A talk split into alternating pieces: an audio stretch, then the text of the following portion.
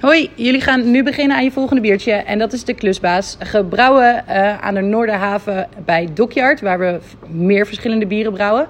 Dit is uh, ons eerste biertje wat we ooit hebben gebrouwen. Een IPA met rode peper en limoenblad. Um, het is een IPA geworden omdat dat op dat moment ons favoriete uh, biertype was. En we hebben er limoenblad en kavier...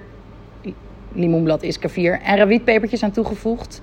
Uh, de pepertjes omdat uh, de rode peper het symbool werd um, voor Dockyard om eindelijk open te kunnen gaan. En het limoenblad omdat het de favoriete, um, een van de favoriete ingrediënten is van onze chef in de keuken.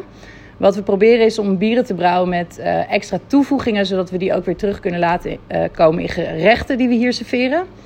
Uh, het biertje heet Klusbaas, omdat we hier uiteindelijk in plaats van 10 weken, 4,5 maand heel lang hebben verbouwd om Dockyard te maken tot wat het is. En um, we wilden hiermee een beetje een uh, ode creëren aan iedereen die heel hard heeft staan buffelen. Uh, het is een bitter biertje.